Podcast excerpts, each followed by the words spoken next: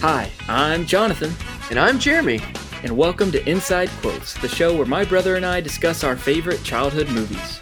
It's gonna be fun. We can stay up late, swapping manly stories, and in the morning, I'm making waffles. Since we were kids, we've been obsessed with movies and have found ourselves always speaking to each other in movie quotes. To the point that we formed mini inside jokes, or as we like to call them, Inside quotes. That was bloody brilliant. Each episode, my brother and I will be taking turns picking a movie to rewatch, review, and relive the magic of our childhood. Hmm. I know some of these words. We hope you'll join us for the ride, and maybe we'll make a few inside quotes of our own. Enjoy the show!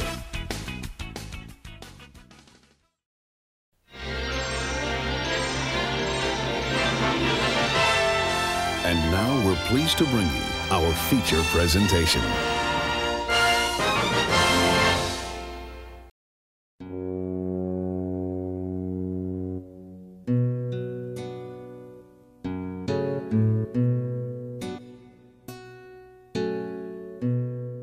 Everyone, and welcome back to episode 11 of Inside Quotes. I'm Jonathan, and as always, I'm here with my brother Jeremy to watch another classic movie.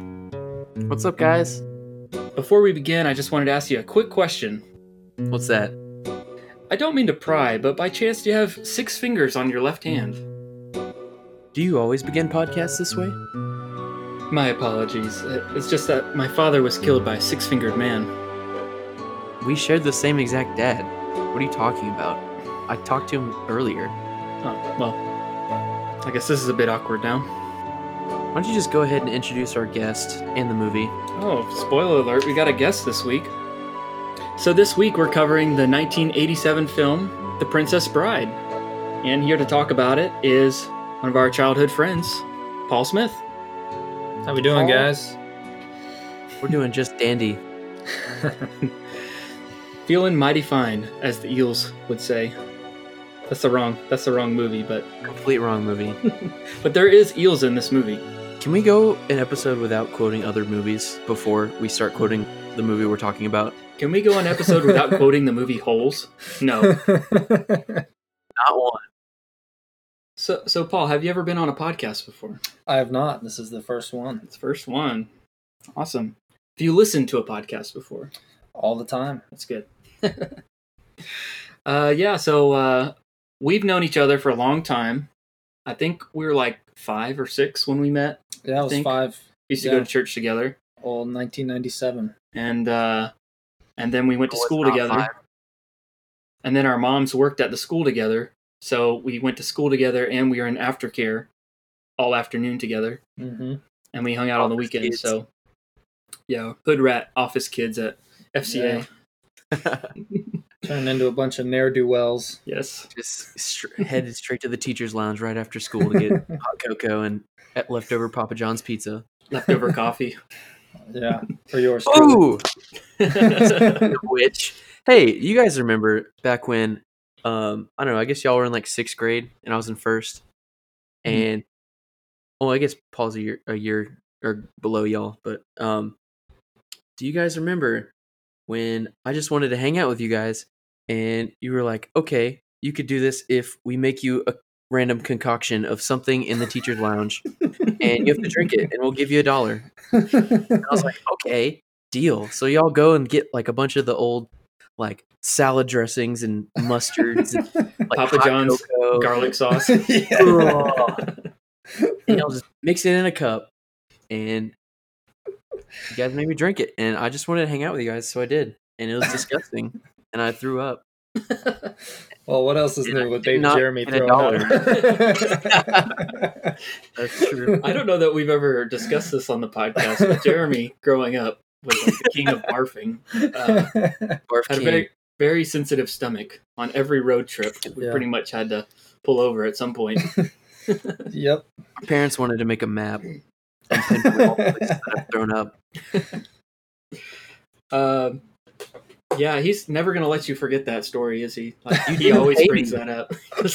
Apparently, you y'all still didn't even pay me. You just left. A dollar is a lot of money when you're in first grade. Tell you what. it's true.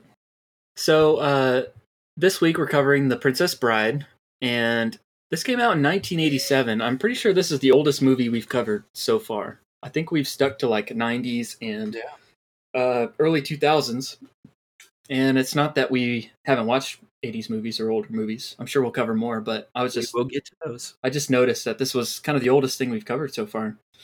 But this was your pick this week, Jeremy. So do you want to tell the listeners at home, all uh, three and a half of them, uh, why you picked this one? I don't know. I this is just one of those movies that we ended up just watching, just me and some friends up here, and I hadn't seen it in a long time, and I just like as soon as I saw it, there's just so much I wanted to say about it.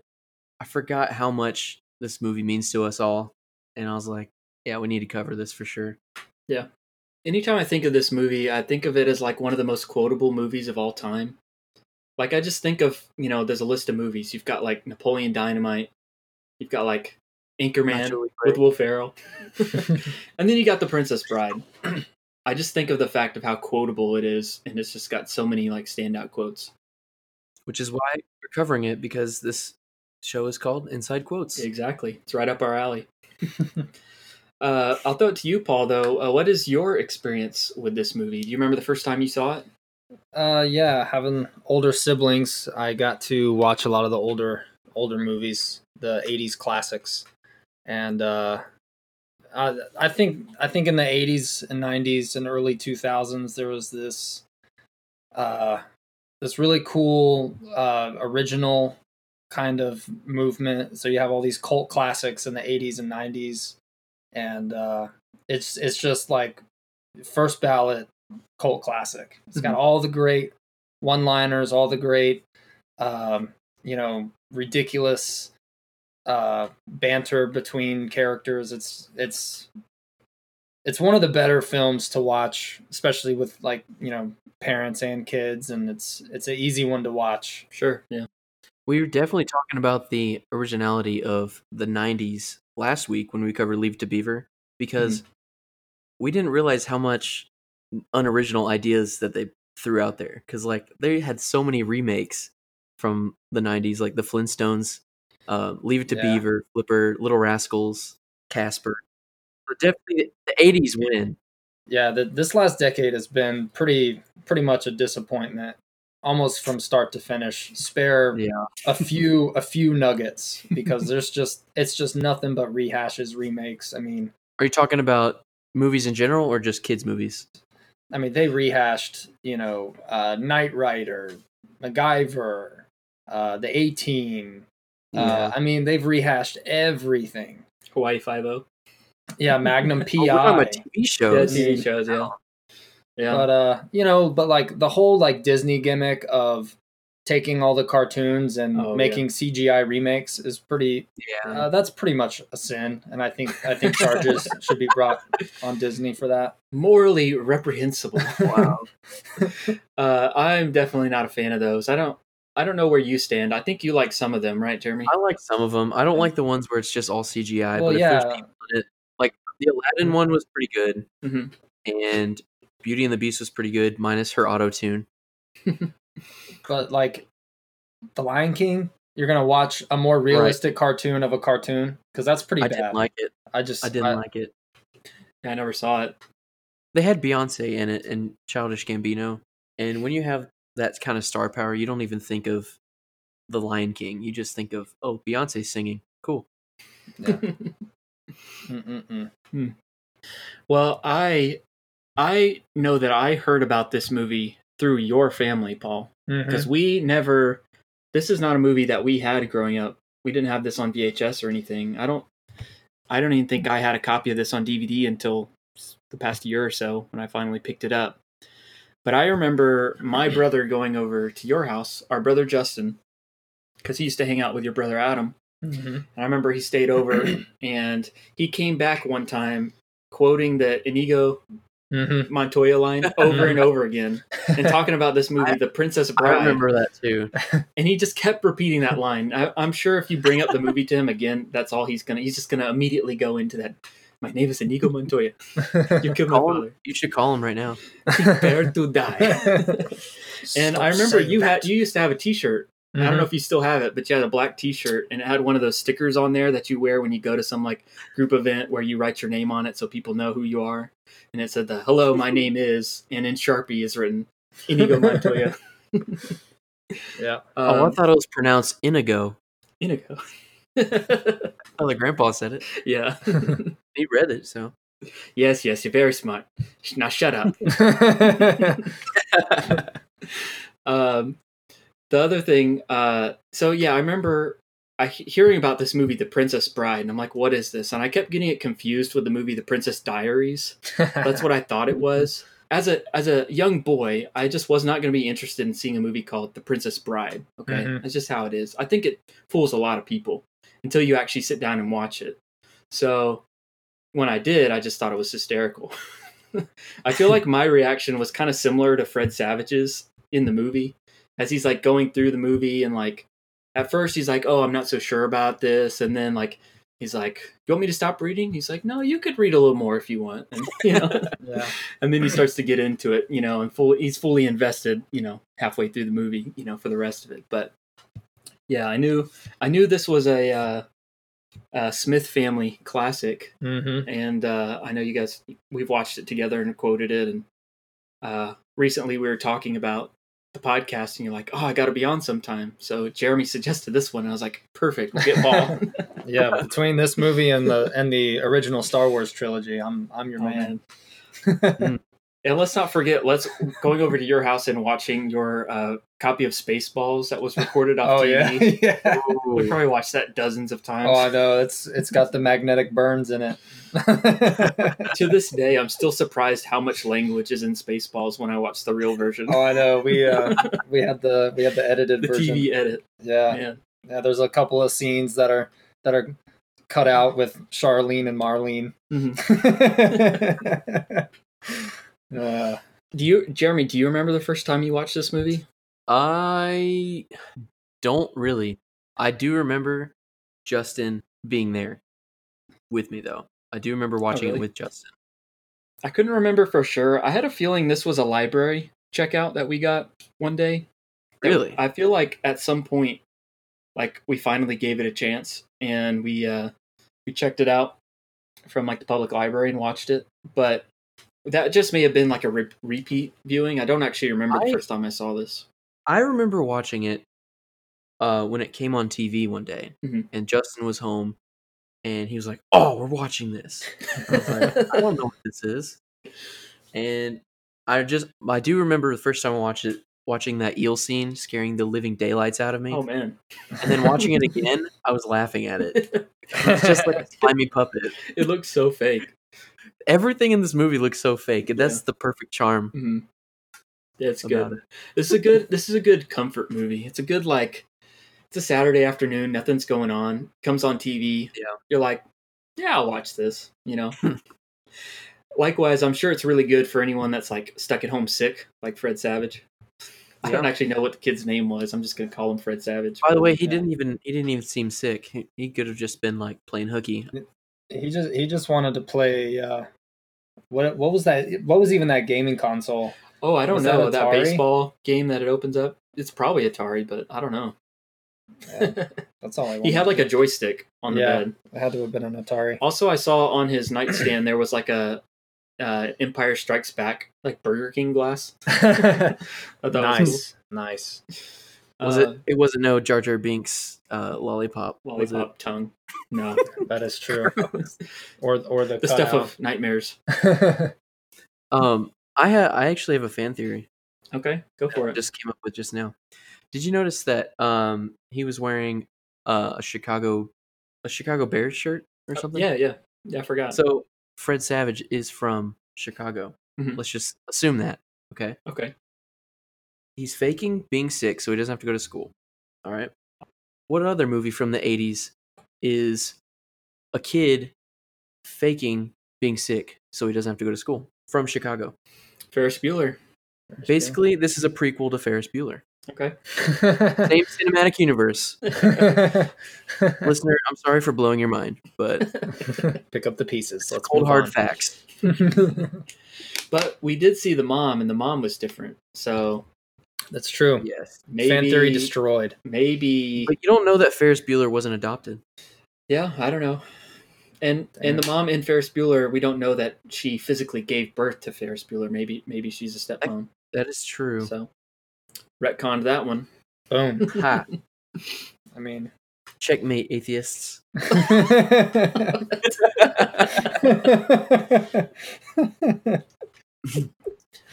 Um, I did have one other uh, memory about this movie, and it was I remember in high school, um, in my AP history class. This was when I was going to Brooks. It was before I transferred over to Blake with you. Mhm.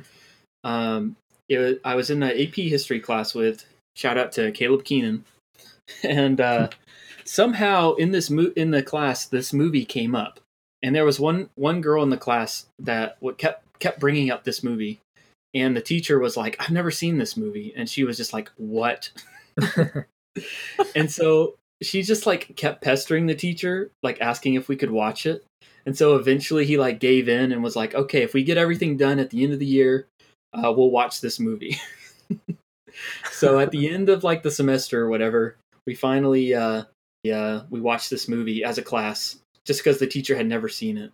And at the end of it, he was just like, "Yeah, that was pretty funny. I- I'll admit it." but that was basically it. And then uh, I switched schools, and then I took the AP exam and did not pass and did not get college credit. So it's probably because we watched Princess Bride That's it. in class instead of talking about American history. Let's be honest. Were you ever gonna pass that test? no, no one passes AP tests.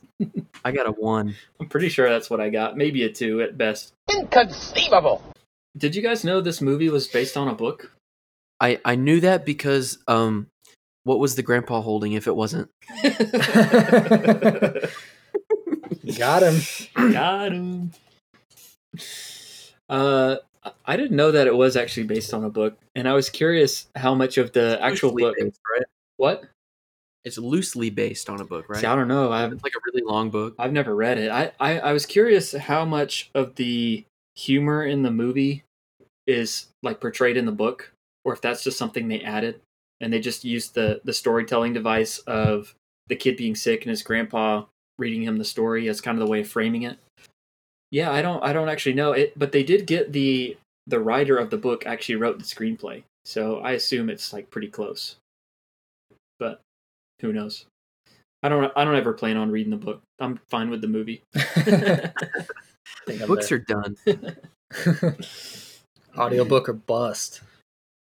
One thing I liked about the very beginning scene is when she's like, "Oh, your grandpa's here," and he like makes this Kramer entrance. Did you Yeah, notice yeah.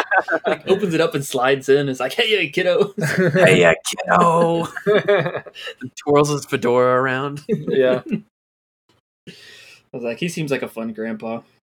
I was about to say, I always wish my grandpa was like that. But yeah, he's homesick, so he's gonna read him a bedtime story or whatever. It starts out, and I'm thinking exactly what the kid is thinking. Like, oh great, this is a love story. Oh, is this a kissing story? You know. and uh, I I was wondering, going going back to like quoting holes in this movie. I'm I'm wondering how much like this scene of like the where he's like where he's like as you wish inspired the scene in holes when Dule Hill is all like this is like I can fix that. yeah, I can fix that. As long as I can have some of your peaches. Be a jar of your finest peaches. Give me some of them peaches. I feel like I had definitely seen Ain't Ancient Mesopotamian said. I definitely from the beginning, the first time I watched this, the whole sequence though of her getting kidnapped and is with the three guys. Uh, what's Fezzik, Inigo, uh, what's the other guy? Vizzini. Mhm. Those three are just like that. That whole sequence there, it just makes the movie for me. Oh, it's the best. From when they when they when they kidnap her, they get on the boat. The first 30 minutes of this movie is the best movie. If you only have Yeah. 30 minutes to watch a movie, I, yeah, pick this one because you can watch the first 30 and then turn it off. oh, and be it's fine. so good. I feel like my attention definitely wanes after they get like past that whole sequence and like out of the forest with the rodents of, of unusual size. Mhm. That's kind of where my attention starts to wane a little bit. But, I do like the Billy Crystal bit. Oh though. yeah, there's there's still Magic like Mike. I forgot Mike Wazowski was. in this Isn't that, what they, isn't that what they call him? Miracle Max, oh, Miracle Max. Magic Mike. Magic Mike Wazowski. yeah, it's getting some some movies mixed up. Did you watch the wrong movie, Paul? Oh, I'm with it. I'm with All his notes here are talking about Channing Tatum. yeah, he is from from my neck of the woods. Uh, he grew up in Tampa. Yeah. But yeah, that whole that whole sequence where he the uh, Dread Pirate Roberts is is chasing him, and then they climb up the cliffs of insanity. Yeah, they get into the duel up top. Uh, Fezzik is gonna like fight him, man, throw a rock at him, and then fight him, you know, hand to hand. Um, I'm gonna be honest with you. I I was today years old when I learned their names, and I still don't know. I'm looking at them right now. you can't, you don't know Not- Inigo Montoya's name at the end of this. oh, I know his. I know his, obviously, but I don't know the others. Vizzini and Vecini- Fezzik. Vecini, yes, His name is Andre the Giant Yes. and Rex. yes, Rex from Toy Story. yeah. Do you want to go back to where you were, unemployed in Greenland. Greenland. You're supposed to be this colossus, and yet he gains. I started out. He's in Incredibles as Yes, well. He always plays a short guy, yeah. even in animation. His voice is so distinct, so you just recognize him from Yeah. anything you see him in. And actually, this is one of the first times I feel like when I rewatched it, I noticed there was a plot to the movie, sort of. like, Prince Humperdinck had hired him to like start a war between the two countries or whatever. Mm-hmm.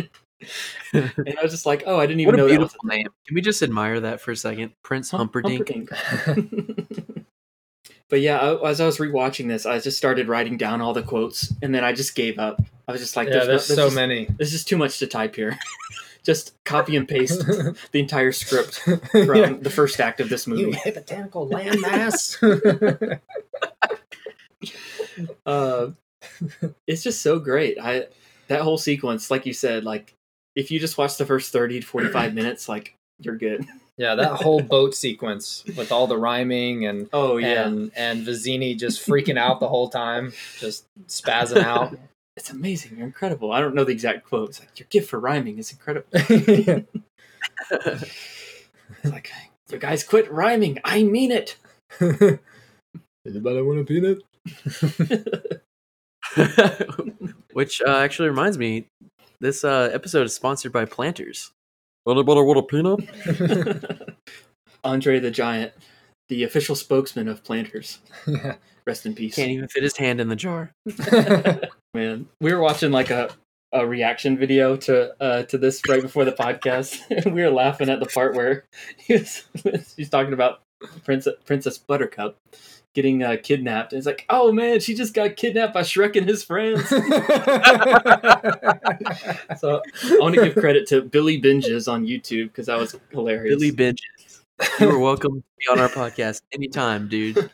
And I was actually thinking before I even watched that, I was like, some of these like scenes are kind of like bizarre, and it's like a twist on like the fairy tale tropes. That I was Mhm. like, I was actually thinking like, some of these scenes could be in a Shrek movie. yeah. Oh, it was probably heavily heavily an influence, I would imagine. it's just like this irreverent take on like a, a fairy tale, you know. I don't know mm-hmm. Well, story. Shrek already makes fun of fairy tales. So Yeah. what if Shrek Five they just have some Princess Bride tropes? I mean, the whole the whole thing about Shrek is true love. I mean, that's the whole thing, right? Yeah, yeah. True I mean, kiss of love's true kiss, is- right? What's true love? What is that, dude? what is that? Oh no! Oh, you mean true love? Oh, my Ooh, goodness. uh, this blessed arrangement. love, true love. I feel like that's the most annoying quote of this movie for me. Like It is. it, everyone says this, and like there's so many memes on Facebook or whatever, and Yeah. just oh like, no! Just like random it just ruined typography. yeah, there's so many better quotes in the movie. It's good, but it's just like like, like one of my favorites is what I would give for a Holocaust cloak, and then he just pulls out a Holocaust cloak.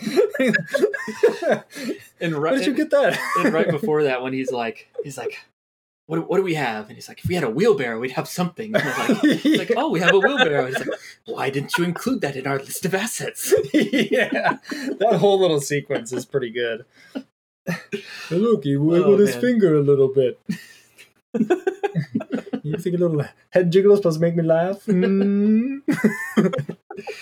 oh man, I feel like the second half of the movie or the last third, there's the laughs are a little bit fewer and f- like a little bit further between, but at the same time, there's still like really great moments in there. Mhm. like you were mentioning, Billy Crystal as uh, Miracle Max. Yeah, yeah, that's what I said. He's a standout. Uh, and the the scene in the uh, the pit of despair Yeah, in the uh, the underground layer inside the tree stump or whatever. yeah. This is for posterity, so please be honest. I'm gonna start you out on the lowest level. yeah. Might Oh, one man. day go as high as five, but I don't quite know what it'll do to you. do was like creepy. I feel like, but yeah, the, I feel like the best part for me is is in in that sequence with the other with the with the three thieves or whatever, but specifically the duel on the cliffs of insanity. Mm-hmm. The Yes. dialogue there is just so witty. Yeah. It's just like everything you say there is just.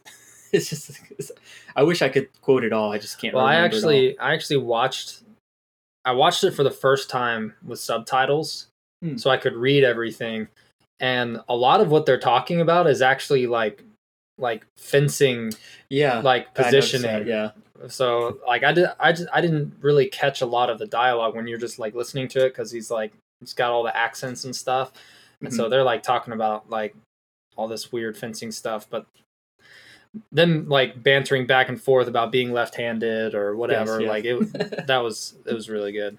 I had forgotten about how like he tells Vizzini like while he's waiting for him to climb up, he's like, "I'm gonna battle him left-handed." yeah. he's like, "Don't you know we're on a hurry?" You know. Fine, have it your It's like- way. It's the only way I'll be satisfied. Oh, that reminds me of a story. Um, when my freshman year at Florida College, um, we had a ping pong table in our dorm, and instead of doing our schoolwork like we're good little boys, we would stay up till two a.m. playing ping pong. And me and my friend Hayden, um, well, I wasn't very good starting out, and he had a ping pong table growing up, and he was amazing. And I, he asked me to play him, I was like, "You're gonna kill me." And he was like, "Don't worry, I'll go easy on you." And he plays me with his left hand without me even noticing. And then on the game point, it's like let's see, like twenty. It was like twenty to like seven. and he was like, "I have to tell you something. I'm not actually left-handed." I was like, "Dang it!" Did he beat you? He did beat me. Oh. and he caught up. That's crazy. he caught up from seven to twenty, and he still beat me. I had game point for thirteen points, Mm. and it was, until then, I uh, that's when I vowed I was going to become a great ping pong player that I am today. Then you spent the next twenty years vowing, vowing your revenge. There's not a lot of money in revenge, though. I learned that from from uh, Montoya. Mm. Inconceivable! You keep using that word. I do not think what it means what you think it is. Inconceivable.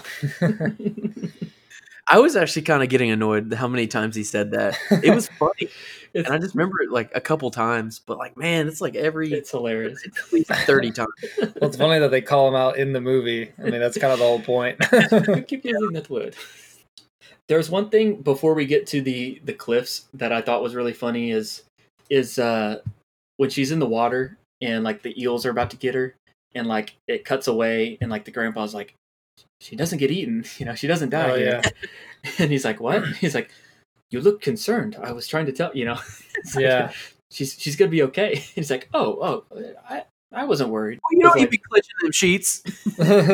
you see him just clench it. and he kind of relaxes or whatever. in them sheets. Um, but I love that how, how he like he starts to pick it back up, but he loses his place. He's like, "Grandpa, you already read that." Oh, part. Yeah. And so he's just like, he's like, "Oh, you're right." And he's like fast forwarding and trying to figure out where he's at, and it's showing all the scenes from the movie. yeah. I like, I always liked that. This movie is one big dad joke. That's what it is. Yeah, you could say that. Jeremy, what was one of your favorite scenes? Are you just gonna go with that whole sequence there? Or? well, I can't pick that now that y'all picked it. So, Paul, you picked the ship scene, and you picked the sword fight. Mhm. Is that is that what you picked? Or- I mean, it's a great scene. I don't know if I picked it. I just Yeah. kind of uh, Uh, we we acknowledged about it. that yours was a good pick. Yeah. I mean, specifically the sword fight was great. Mhm. Just I think while they're climbing up was the best part. Like while yeah. like he didn't fall, Yeah, and I'm They had the three people. before, before the whole um before they moved on and it was just like before the sword fight it was just them two and they're just talking for five minutes about how they're gonna duel oh, I know. I Yeah. love that. just, like throw the like telling them to throw the rope Yeah, no good. Can't you- I've known too many Spaniards. where there's a spaniard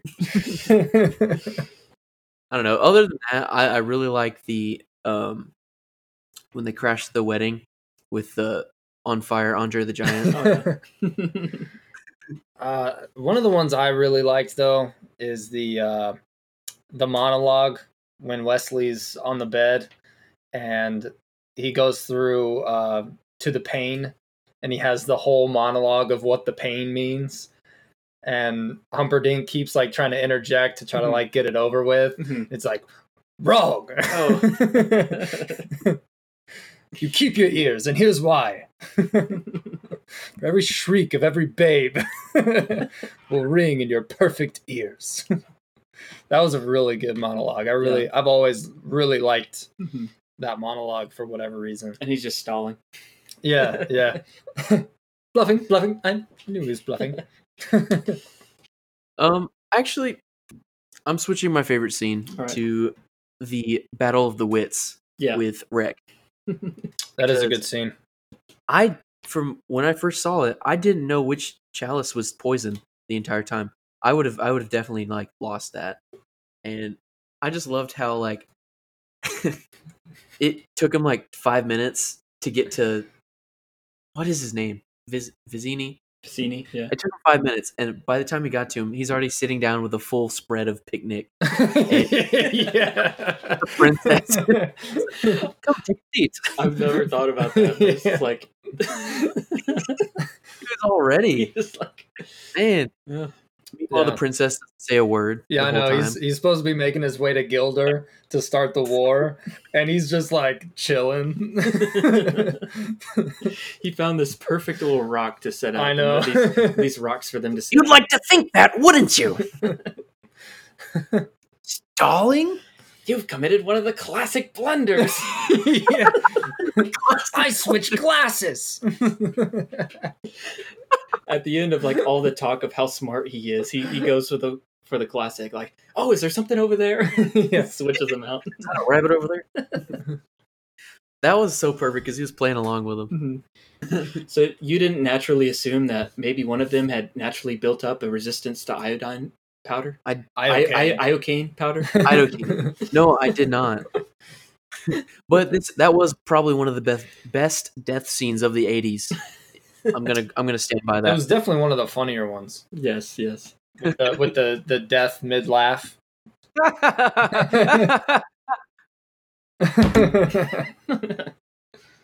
His face didn't even move. Oh man, Loved it.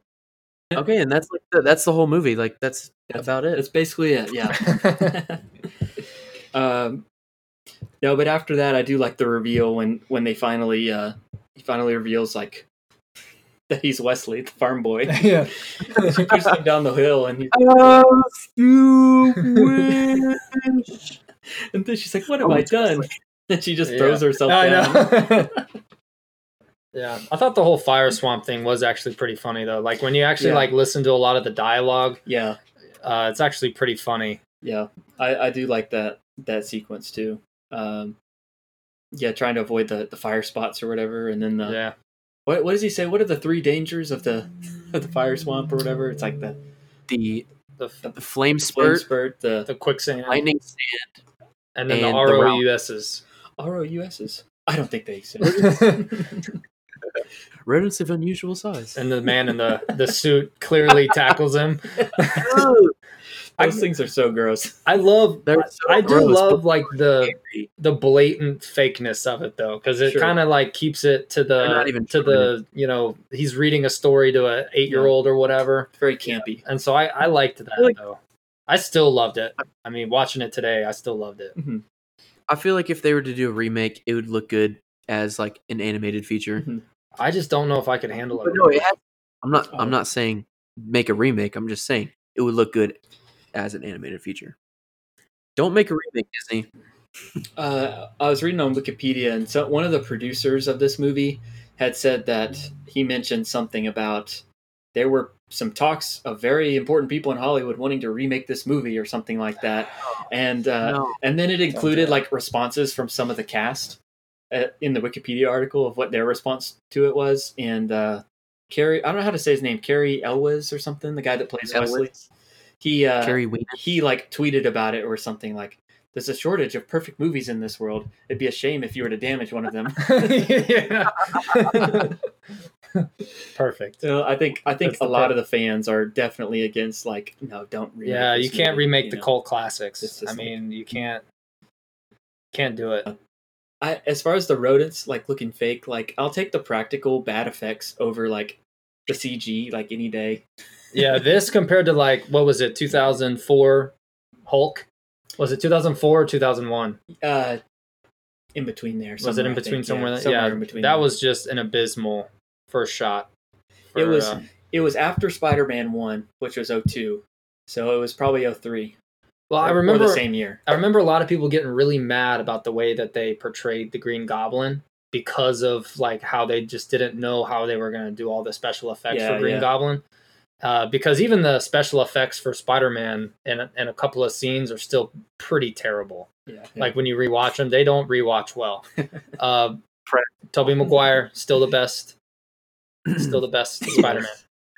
You remember when uh, he saved Mary Jane from the balcony at the parade, and he's flying with her?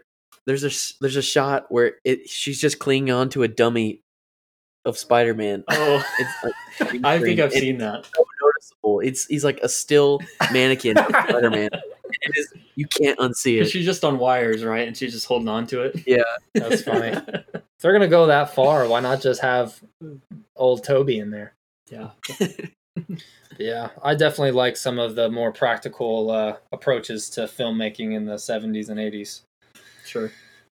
And it's just more interesting the actual behind the scenes of how they make it and all that. Just the like the arts and you know all the art department and crafting the sets mean- and stuff like that. And Like even the sets, the the sets in this movie look so fake, but I, I just enjoy. It looks I like just it's enjoy painting. watching it. It looks like one big play. Yeah, yeah, especially on the the cliffs the cliffs of insanity there. I know. All you really needed was a laugh track, and it would have felt like a sitcom.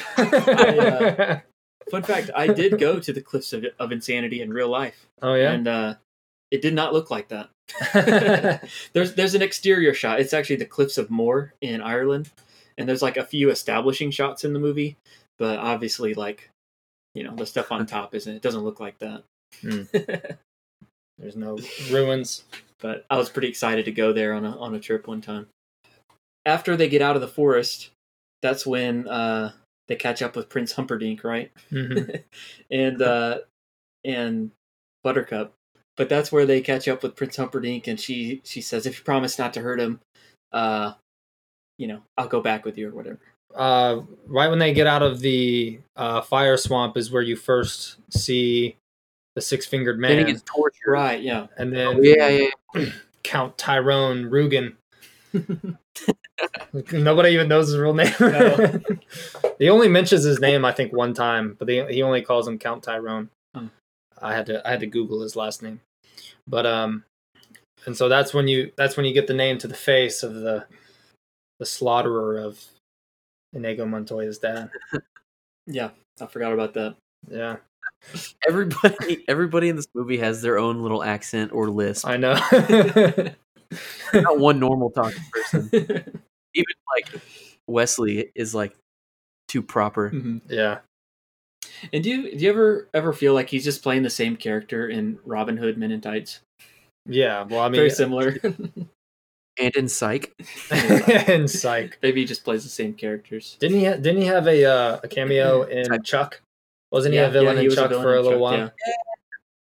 That was I forgot about. I Dude, Chuck. Chuck. It, Psych Good. and Chuck were good good shows to like pull back the classic like '80s star like cameos and references and stuff. So So, listener, if you didn't notice, um, we're still in the middle of a pandemic, oh and there's this thing called coronavirus that's spread across the nation.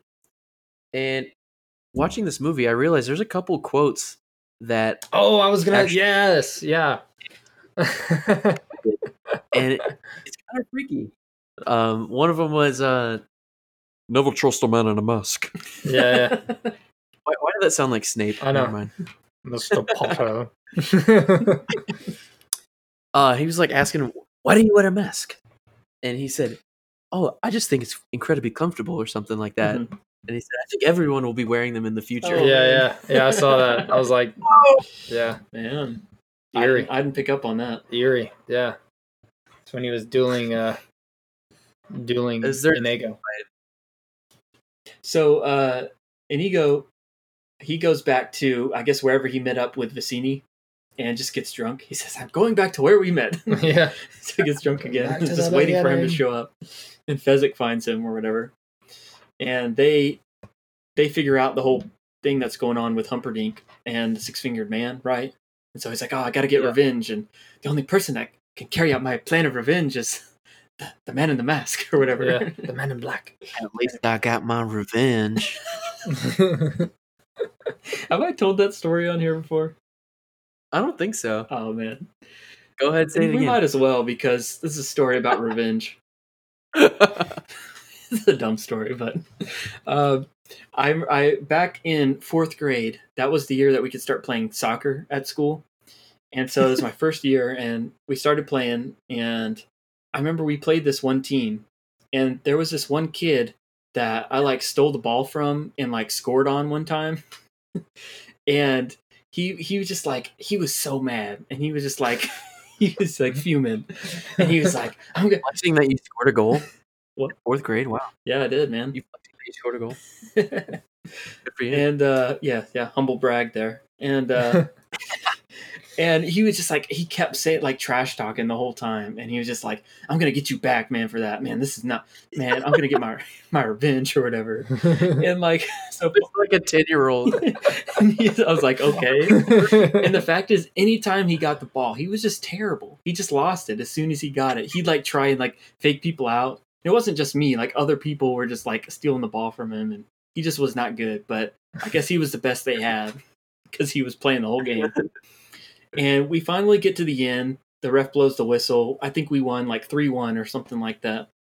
And but right before the whistle had blown he had like stolen the ball and like tried to like push me over. I didn't fall over but he like he, he'd stolen the ball or whatever. And then he blew the whistle and as we're walking back he like walks up to me and is just like at least i got my revenge and i was like oh man okay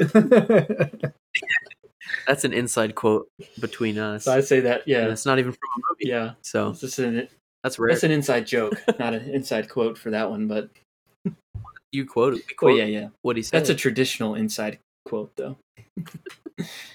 so they they they have to. That's where they go and meet Miracle Max because they they wait no they they break Wesley out of the pit of despair, but they find him dead. We find out he's actually only mostly dead, and uh, they take him over to to Miracle Max. I don't know how they found out about this guy, but they know that's the guy to go to. what what can you pay me? Sixty five. Never worked for so little. And then he, he's like, he's like, the last time I worked for that little, it was for a true, it was a, for a good cause or something. And he, he starts to give him some sob story. yeah. His wife's a cripple. Cripple. Kids are on the brink of starvation. He's like, you're bluffing. you're a liar or something. I don't know. ah, your first story was better. And then he tells him his story of revenge, and I guess agrees to work for work for him. Or he tells him about the, the true love story. Maybe that's it. Yeah. Over a nightstand. to blave. And as we all know, to blave is to bluff. I'd like to help you, but he didn't say true love. He said, you know, Liar! Liar. Hey, whenever I think of true love, it makes me want to just sink my teeth into a nice fresh MLT. Oh yeah, That's the one thing that's better than so lean, so perky. I love that. Mutton, lettuce, tomato. I never understood what that meant. good, lean. Ah, mutton is nice and lean, and the tomatoes are ripe. yeah. so pretty. I love that. I think we uh, one thing we skipped over is when uh, uh, Buttercup has that nightmare where she thinks she's going to marry uh, Oh Humperdinck, and then that old lady is just like calling her out. She's like, "Boo, boo, shame on you! You, you- had true love and you walked away." Yeah, that's that's more. Hey, John, go on IMDb and look up the casting, what she's cast as. All right, I might have it. so funny. Margery Mason is the actress. Uh-huh. Um, she's not in a lot of things, but um, she is cast as the ancient Booer. the ancient Booer. That's great. Yeah. The credits are always so funny for some people because they just like you know they just had like one or two lines and they come up with some random like party goer number three. But, but sometimes they're more creative. yeah. the impressive clergyman. Uh, you may have recognize, recognized me as the ancient Booer in Princess Bride. That's Yes. probably what you recognize me from. But yeah, there's Yeah, that's where I learned all the uh, euphemisms for uh, for uh, muck, slime, putrescence. so many, so many, so many euphemisms. this movie actually is it one of those rare classics where both on Rotten Tomatoes, the audience and the uh, Oh, it's really high. critics actually agree. Yeah, It's like 97 and 94. Wow. yeah, it's really high. The audience has a 94. That's good. It's so That's good. great. It's it's uh, it doesn't do too much. I was not. I, was, I knew it was good, but I thought I was biased. But I did not think it was going to be a 97. That's Yeah. Well, Johnny will know great. one of my one of my pet peeves in movies is that they always go too far and they always try to make it too big and and too flashy, Mhm. which was why I think uh, I'm actually looking at the spine of the DVD now. Pirates of the Caribbean, Oh. Dead Man's Chest is one of the worst movies ever. I hate that movie so much. thank you. I you. hate it so much. The worst. It is two hours of literally nothing but stage fill. But it is the- nothing. But the third one is even longer and bloated. Like, No, the third one is actually good. There's some character development in that. All like right. I don't need to And see Jack Sparrow running around being chased by Indians for an I mean, hour. I don't need either. I don't need either of them to last three hours. I don't, you know. the first one was so good because it yeah. wasn't overdone. It was a simple story, and they didn't like they didn't do too much. I actually Mhm. just rewatched that one too. Like aside from the little like uh deal where uh uh Elizabeth Swann is like getting kicked around the the boat for a little while. That Oh, was yeah. kind of dumb. But other Yeah. than that, like it Mhm. was like from start to finish, it was one of Disney's better live action films. Yeah. I think a lot of movies yeah. that have an extended runtime. So, and some of them I'm okay with. I mean, me and you would love to sit down and watch a extended Lord of the Rings cut. Oh, you know, all day. We're- Four and a we're- half hours. Give it but to me. there's some movies that are just too long. This was this was. I mean, I'm pretty sure this is just like a 90 minute movie, maybe like Yeah. maybe hundred minute, like an hour 40. I was about to say if they were going to try mean- to nitpick, you could probably slim maybe maybe ten minutes off, I mean, if that. But yeah. it, it still flows really well. That that's some of the nice thing about some of like some of the kids movies we're reviewing is like it's pretty easy to rewatch. you know, it's Mhm. like oh, hour and a half done. You know, that's nice.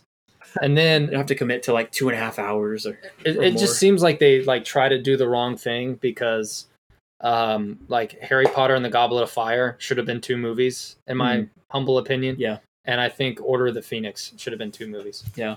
My biggest pet peeve with Order of the Phoenix is it's the longest book and it's the shortest movie. Yeah. It's like what? I, I mean, they cut out so much, so much of that Goblet movie. of Fire. Goblet of Fire was a very entertaining movie. It's probably the most entertaining one. But if you read the books, you just feel like you're betrayed.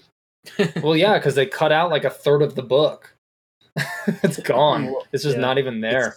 And they changed some things on that one too. I think. Yeah.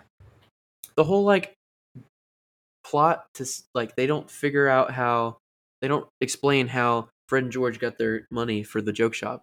They don't explain a lot.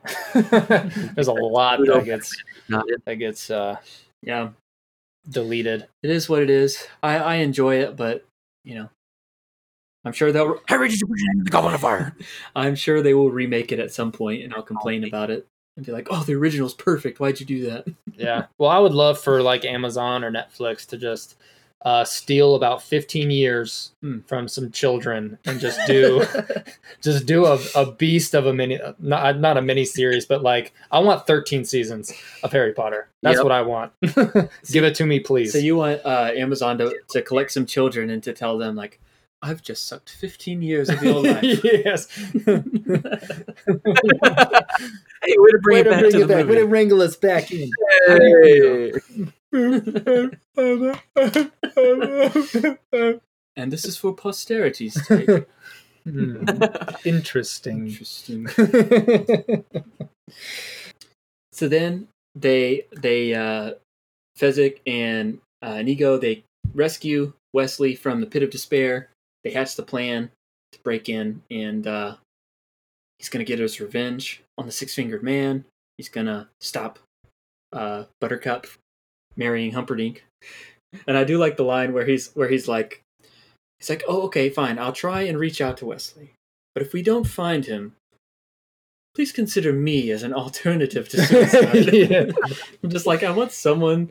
I'm sure there's some couple out there that's like obsessed with this movie that has like used that in their like marriage proposal. if you'd have me, consider me as an alternative to suicide. Will you marry me? yeah, that's a good one. Elf. I love uh, another one was when uh, he's like running down the hall after after the six fingered man, and the six fingered man slams the door and locks it, Mhm. and Inigo is like throwing himself into the door, like screaming. he's like Fezzik, Fezzik, and then he finally just like slams it open and like just like here you go, Here you go. so nonchalant. He's like Look at the Thank you. And he like runs. so ridiculous. And uh, I also noticed that um, when uh, uh, Inigo uh, starts uh, to like wound the count, uh, the six fingered man, Mhm. he like wounds him exactly the same way that he got wounded by the count. Mm, yeah. So he like stabs him in both arms, and he's like, you know, he got stabbed in the gut. Mhm. He got both of both of his cheeks cut, and then he Yeah. ends up doing like the exact same thing to the six fingered man, yeah, except somehow Inigo like lives and the six fingered man doesn't. he doesn't. somehow that that that's a plot twist. I was paying attention to that. I, I forgot about that. And it's like he pokes him, and then it cuts, and then there's then it cuts back, and suddenly there's a bunch of blood in those spots. you know? yeah. and then he'll poke him again, and it cuts away, and then it shows back. And I was like, I was checking for like continuity errors. yeah. it seemed it seemed legit. There's just so much, like so much blood. everywhere. This would be the movie that could actually get away without with continuity errors. I feel like the best if they Yeah. added that just for comedic effect. They could do it in a way that like, you know, yeah, exactly as a joke. Like, Like, in uh, Robin Hood Men in Yeah. Tights when he had the mole around his face. yeah, his mole keeps moving the whole movie. yeah. So that brings it back, and that's that brings it to the scene that you were talking about with that monologue that you really like, and Mhm. they just kind of lay Wesley down there, and uh eventually, I guess they do fight, right? I'm, now I'm kind of forgetting now that. No, no, he just he just uh, has his He little stalls him. monologue, and he like is able to get up, and he lifts his sword, and he Mhm. says, "Drop your sword," and then he like Humperdinck like Tricks drops him. it, He and just- then like grabs his sleeves and Yeah. like like prances over and sits down, and then uh Buttercup ties him up, and then I knew it. I knew it. I, I, I knew he was bluffing, and then uh Fezzik finds the four white horses and then mm-hmm. I didn't- I never caught this before but watching it with the with the uh subtitles on they're like oh Fezzik you finally did something right because like the whole movie he was like wasn't doing anything right like it, nothing was ever good enough he kept mm-hmm. failing at something or whatever. Every anything Fezzik does is okay with me. He did everything right in my mind. Mo is not very sportsmanlike. Mo is not very sportsmanlike. And hit him with the rock I did that on purpose. I didn't have to miss. could kill you now oh, I don't think I've ever understood that line until I watched it with subtitles. Yeah, he's he's kind of a harder it's one. a to- hard, hard one to hear. Imagine throwing a rock so hard it just turns right into powder. Imagine being that guy. That was a real rock. Had to have been. It wasn't chalk. Didn't turn from like a brown rock to straight white dust. like dang Hulk, Maybe chill. that's, maybe that's where they get iocane powder. yeah, Crushed rocks. iocane. Odorless, tasteless, dissolves instantly in liquid. Hmm. and then, uh, so then he's like explaining how he finds these horses. He's like, "Hello, lady." so good. Well, it's a fairy tale. It's a happy ending, as you'd expect in the Oh, end yeah. there. Uh, I don't know if there's anything at the end that you wanted to, to bring up. I can't really remember now, other than just that. Well, except when uh, old old Savage is like, uh, you know, he he cuts it off early, right? He starts Mhm. to close the book, and then he's like, "Oh, you can you can finish. yeah, yeah, You can finish the kissing scene." oh, yeah, yeah. Not old. You might not mind so much when you're older. yeah. Dang, one afternoon and it got him. Yeah. Now he wants old Buttercup. Before we before we started recording, we were talking about the soundtrack of this movie a little bit, and I was saying that I didn't think it was very me- yeah, John. memorable. I thought we were gonna get to that. Huh? I thought you were stalling for a minute. I I didn't think it was all that memorable. I think it works to like keep the story going and with the dialogue. It's just kind of like background music, which is fine. I mean, as far as in the movie, it's fine. I just don't know if it's something I would listen to like by itself. But I haven't tried it before, so maybe I'll I'll give it a listen. But I did look it up, and it was the person that did the score is the uh his name's Mark Knopfler or something like that. And he's like the front man for like Dire Straits. Really? Yeah. And he's done a few movie scores, but not that many. I feel like this was the most memorable m- movie he had he had done some score for. So I thought that was interesting. That is interesting. Uh, I was just listening to Dire Straits today. but I don't know that when I watched it today, there Mm-hmm. was a couple of moments like I actually noticed Mhm. the music, and it just seemed to kind of have this over dramatic sound Mhm. that just kind of played right into the the uh overproduced like everything of the movie. So Mhm. it kind of like fits the quirkiness of the movie that Sure, it's like yeah. overproduced Mhm. and a little bit too uh too dramatic, I guess. yeah. I I mean the thing that stands out to me the most is just that whole sequence where Wesley's chasing them up the rocks and you know, and it's just that it just keeps repeating that like riff over and over again, Mhm. that like motif.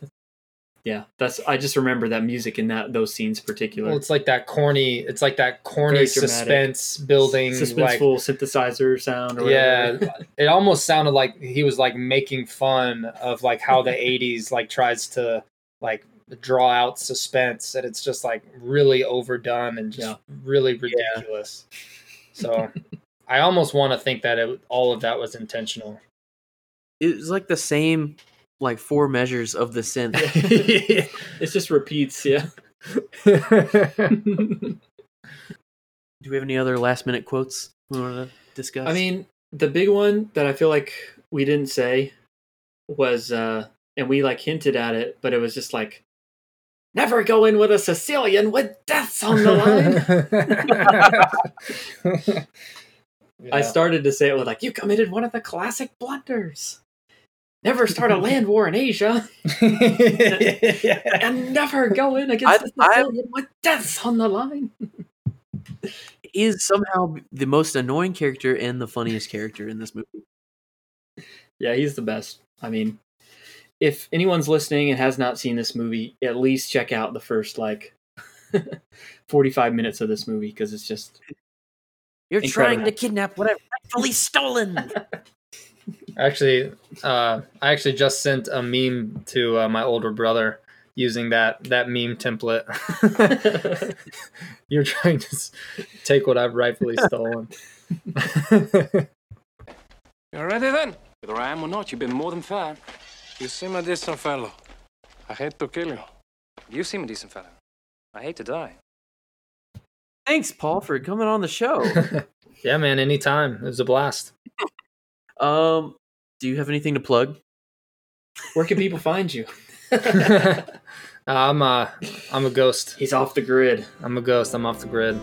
Um, so if you guys want to follow us on Instagram, you can do that at Inside Quotes Cast, and we've been posting oh just weekly posts about what we're doing, and I like to take time during my week and design a little poster for it. This is at work, right?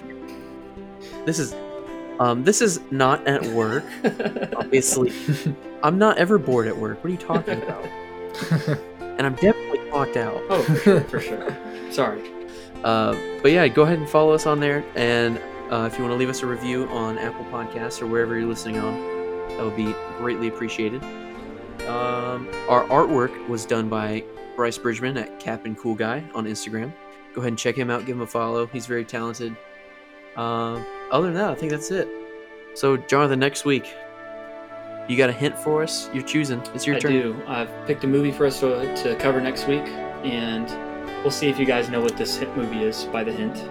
It's a movie about a frog on a road trip with his friends while he's being chased by Colonel Sanders. Huh. Does, that, does that make sense? Probably not.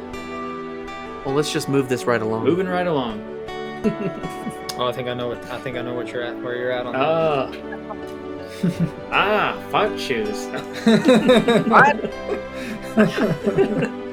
All right. Well, well, that wraps everything up for this episode. Thanks again to Paul for joining us. Thanks to my brother for doing this podcast for me, for me, with me. Oh my. I'll, I'll, I'll do it for you. Yeah, yeah. Okay. I'm a- Just take it off.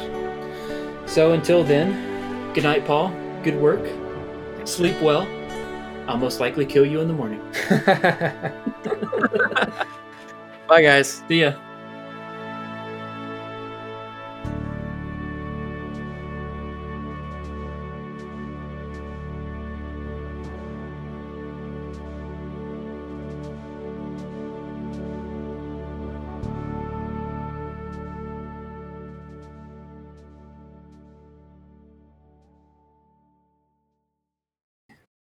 I figured out a good way to do to break up our segments. You ready? Okay.